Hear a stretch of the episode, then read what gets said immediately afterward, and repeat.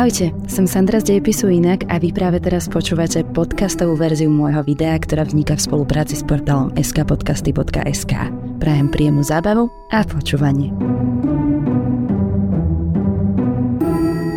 Hej vy, už ste dosť veľký na to, aby ste vedeli, že máte za svoju krajinu a spoločnosť zodpovednosť. Ale možno nie každý z vás vie, ako funguje demokracia a prečo je dôležité ísť voliť.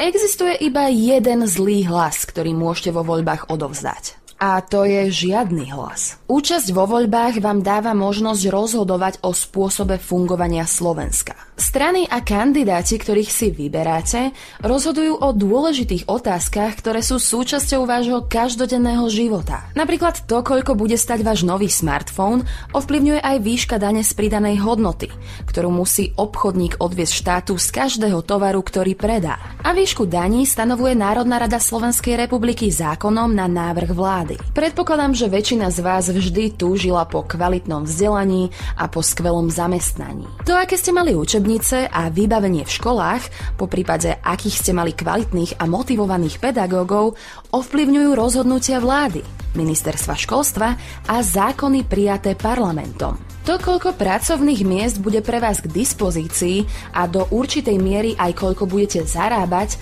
taktiež ovplyvňuje politika našej krajiny.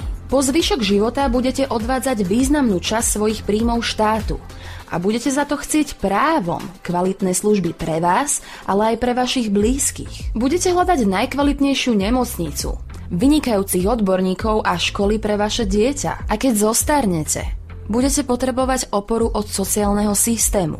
A je otázne, či aj o 50 rokov bude mať náš štát prostriedky na vyplácanie dôchodkov tak, ako je tomu teraz. Tým, že pôjdete voliť, môžete podporiť stranu, ktorá bude zastupovať vaše názory a vaše záujmy v parlamente. Môže mať priamy dopad na otázky, ktoré sú pre vás bytostne dôležité. Berte to tak, že vy ste ten zamestnávateľ a váš hlas môže dať prácu užitočnému poslancovi a tomu neschopnému ju zobrať. Politické strany a politici potrebujú vás. Potrebujú hlasy, na to, aby zvíťazili. Ale ak sa napríklad mladí ľudia neúčastnia volieb, je potom menej pravdepodobné, že politici budú presadzovať ich záujmy. Politici budú chcieť uspokojiť práve ten elektorát, ktorý má vysokú účasť vo voľbách.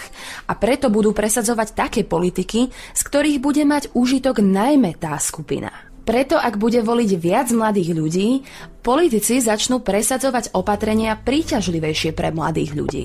Povedzme si, že tento rok nedete voliť kvôli tomu, že sa vám nechce trepať do miestnej školy, aby ste strčili kus papiera do obálky a následne ho vhodili do urny. Radšej by ste volili online z pohodlia domova. Však OK, ale najprv to musíte dať najavo, že máte o niečo takéto záujem. A že považujete za šialené, aby ste v roku 2020 čakali v rade ľudí na kúsok papiera. Váš hlas musí byť počuť.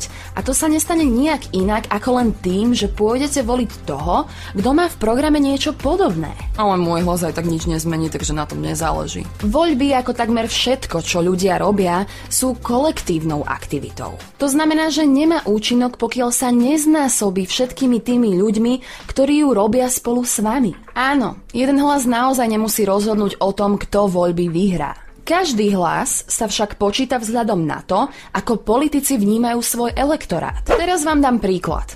Ja robím vzdelávacie videá z dejepisu. Predstavte si, že je na mojom kanáli polovica ľudí, ktorá sa zaujíma o starovek a polovica ľudí, ktorí sú blázni do druhej svetovej vojny. Ale 80% komentárov píšu stále iba starovekári a 20% píšu načenci druhej svetovej vojny. Ja potom prirodzene budem tvoriť iba content pre starovekárov a nebudem mať tušenia, že o druhú svetovú by mal niekto záujem. Proste jednoducho povedané, voľby sú komentárová sekcia na YouTube kanáli našej vlády. Ale moja strana aj tak nikdy nevyhrá a nebude mať dostatočný vplyv na riešenia problémov, ktoré ma trápia. OK, aj keby nevyhrala. Ostatné strany si veľmi dobre všimnú, že strácajú hlasy na úkor niekoho iného a uvedomia si, že nerobia niečo dobré. Skôr či neskôr to na nich vyvinie tlak aby riešili aj tie problémy, na ktorých vám záleží. Napríklad, ak sa vášnivo zaujímate o tému klimatickej krízy a pôjdete voliť stranu, ktorá to má v programe, tak aj keby nevyhrala, získa určitý počet hlasov, môže sedieť v opozícii a tak kontrolovať vládu a navrhovať zákony s riešeniami klimatickej krízy. Priatelia, takmer všetky dôvody, prečo ľudia nechodia voliť, sú otrasné. Ale azda najhorší dôvod, ktorý vždy zaznie, je, že všetko je to tu strašné a aj tak sa nič nezmení a všetci politici sú rovnakí. Z čiste objektívneho hľadiska toto nie je pravdivé tvrdenie. Vezmite si, že kedysi sme tu nemali tzv. protischránkový zákon. So štátom tak mohli obchodovať aj tie firmy, u ktorých ste nemali tušenia, kto je konečným užívateľom výhod.